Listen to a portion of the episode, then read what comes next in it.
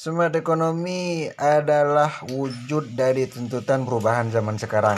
Zaman di mana kegiatan ekonomi yang dapat memenangkan persaingan adalah ekonomi yang bercirikan empat indikator.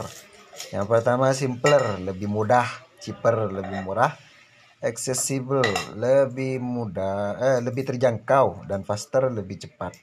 Dan smart ekonomi dalam konteks smart city merupakan konsep di mana suatu aktivitas ekonomi dilakukan secara terpadu dan inovatif dalam dalam upaya mewujudkan tujuan kota cerdas.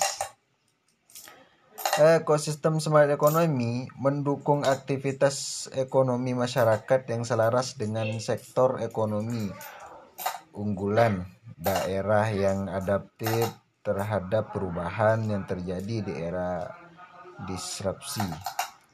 Perbedaan antara smart city dan smart economy itu dalam konsep.